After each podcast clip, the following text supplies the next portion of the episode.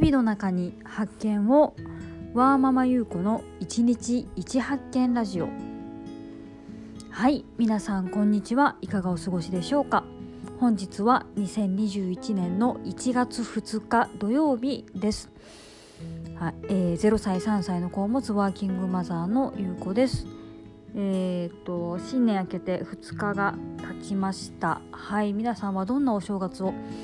過ごされているんでしょうか？私はですね、えー、新年ですが至って平日、えー、平和な一日を過ごしましてですね、えーと、今日は近くの神社にお参りに行こうとしていました。はい、で、えー、家族4人で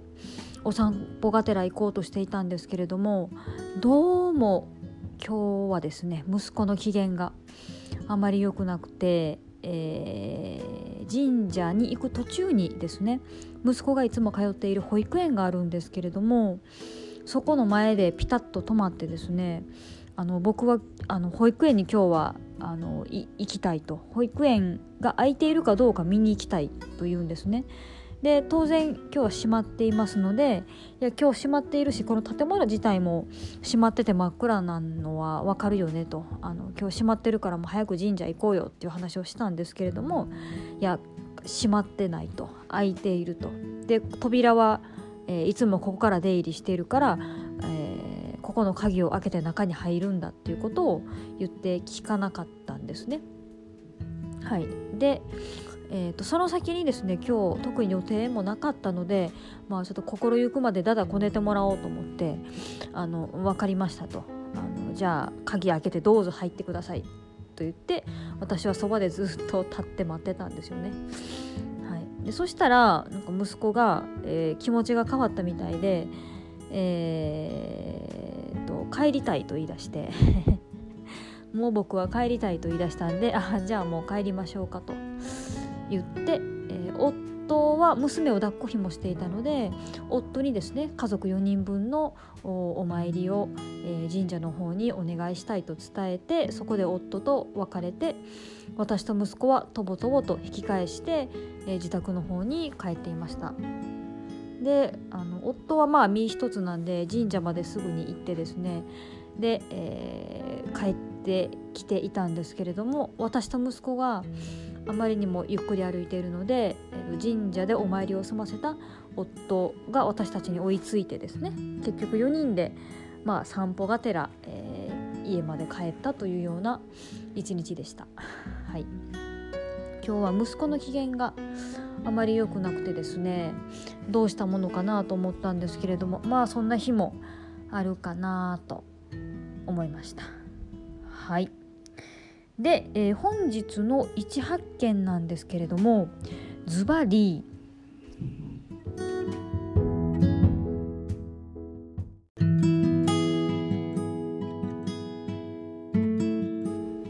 今年のテーマの漢字を決めると起こったことです。はい、えー、とこれまあ何があったんやというお話なんですけれども、えっとですね、えー、昨日の放送で2021年の私のテーマとなる漢字一文字をですね、えー、お話をさせていただいたんですけれども継続の継、えー、継承の継という字を掲げますと言いました。はい、でえー、っとえー、っとなんだっけ？あそうそうあのこ去年始めた音声配信とかノートとか TOEIC の勉強とかを今年、えー、コツコツと継続をしたいっていうのが1点ともう一つが糸と糸を、え、つなぐという意味が、えー、この漢字には含まれているので、えー、昔からの、えー、つながり。また新たにできたつながり、えー、共に大切にしていきたいという思いも込めてますという話をしたんですね。はい。で昨日元旦でして、えーと、今年のテーマ私は、えー、継続継承の継という字にしたなと思っていたんですけれどもあの、まあ、つながりを大切にしたいなというふうに思っているので久々にですね、えーと、その時インスタグラムを見ていたんですがえっと、私インスタグラムで美容アカウントあが一つとあとはもう1年ぐらい空けていない完全にプライベートのリアルの友達しかつながっていないアカウントが一つあってですねそっちの方で、まあ、1回入ってみようかなと思ったんですね。はい、でそっちのアカウントはあのー、入るとですね、まあ、友達の家族とかあの友達がランチに行ってこんな美味しいの食べたよとかっていう投稿がほぼほぼなのであのだから時間ばっかり食ってですねなんか今の時間何やったんやろうってよく無駄に過ごして、えー、しまったなって、えー、思うことが多いんですよねそのインスタグラムの投稿を見て。なので完全にも封印していたんですけどあのちょっと開いて何か発言してみようかなと思い立ってですねあの投稿はしなかったんですがストーリーっていう24時間で、えー、消えるやつありますよね。あれに、えー、下の子が、えー、生まれたんで下の子も入れた写真をですね投稿してみたんですよね。でえっ、とあの今の近況とか2人目が生まれたっていう話は自分からその時に会ってた人以外には全然話してないんであの一応自分の現状とか報告しとこうと思って、えーと、2人目が生まれて、まあ、今2回目の復職あ2回目の育休中で、えーと、来今年の5月に復職予定ですと。で、まあ、今こういうことをしていてでそのこういうことっていうのは例えばノートの配信とかえー、と音声配信とか、まあ、トエ君の勉強してるよとか、まあ、そういうことを書いてですね、えー、今年はこれを継続していきたいですっていうようなことを書いたんですよね。うん、そうするとですねあの想像以上に、えー、たくさんの懐かしい方たちからですねあの連絡をいただいてですねあの例えば、と、私のところもと、1人目最初の子が去年生まれたとなので、えーと、私の下の2人目の子と同じ学年だねとか言って連絡くれたりとか、まあ、2人目生まれたんだおめでとうって言ってくれたりとか、うん、あとは、えーと、家族写真を載せたんで家族みんな元気そうでよかったよ私も元気だよっていうようなメッセージを、えー、いっぱいもらったんですね。はい、でそれまあ純粋に嬉しかったですね。はい。あの一瞬でストーリーに投稿したら一瞬で閲覧履歴がかなりの数に行きましてあみんな見てくれるんやなって思いました。もう1年ぐらいそのアカウント開けてなかったのに。うん。でですねえっ、ー、とその連絡をくださった方の中でえー、と前につながっていた方であの音声配信って何やってんのっていうふうに突っ込んでくださった方がいらっしゃってですね実は僕も去年の9月からやってるんですよ。スタイフでやってますよって連絡をもらったんですよね。であそうなんや。あの偶然あ、まあ、私はアンカーなんですけどああそうなんやと思ってえっ、ー、とそのスタイフをですね聞きに行って、まあ、コメントしたりとかえっ、ー、としたんですよね。で、えーと、私のあの音声配信も聞いてくださって早速アドバイスを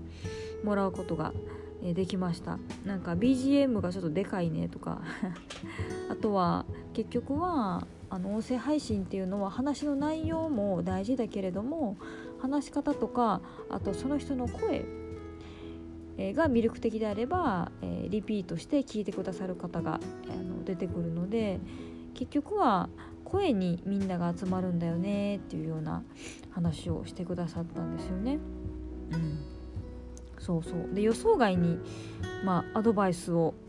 いただけたんですよね。はい、うん、そうそうまさかあの古い昔につながっていた方からですね、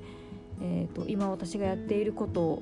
について興味を持っていただけてかつ同じようなことをその方もされていてあその方はミュージシャンの方なんですけれどもなんで本物のラジオ番組みたいに上手に話をされていたんですが、うん、あの同じように音声配信をしているっていうのも、えーと、まさかあの知れることが知れると思ってなかったので、えー、古いつながりもですねやはり大切だなというふうに改めて感じました。でまたさらに、えー、こうなりたいなっていう方針を決めて、えー、それを常に念頭に置いてい、えー、くとですね、まあ、自然と行動が伴っていくんだなっていうのを改めて感じました。はい。いやうん。なんかあのー、しばらくプライベートなアカウントを開けてなかったんでなかなか勇気がいったんですけどしかもあの多分友達とかから見ると TOEIC 勉強してるとかあの音声配信してるとかって意識高い系やなっていじられたら嫌やなとか思ってた。まあどう思ってるか知らないですけど嫌やなって思ってたんですけどあの、うん、発信してよかったなってプライベートの方にもはい。ということで、えー、今日の一発見は今年のテーマの漢字を決めると起こったことというお話でした。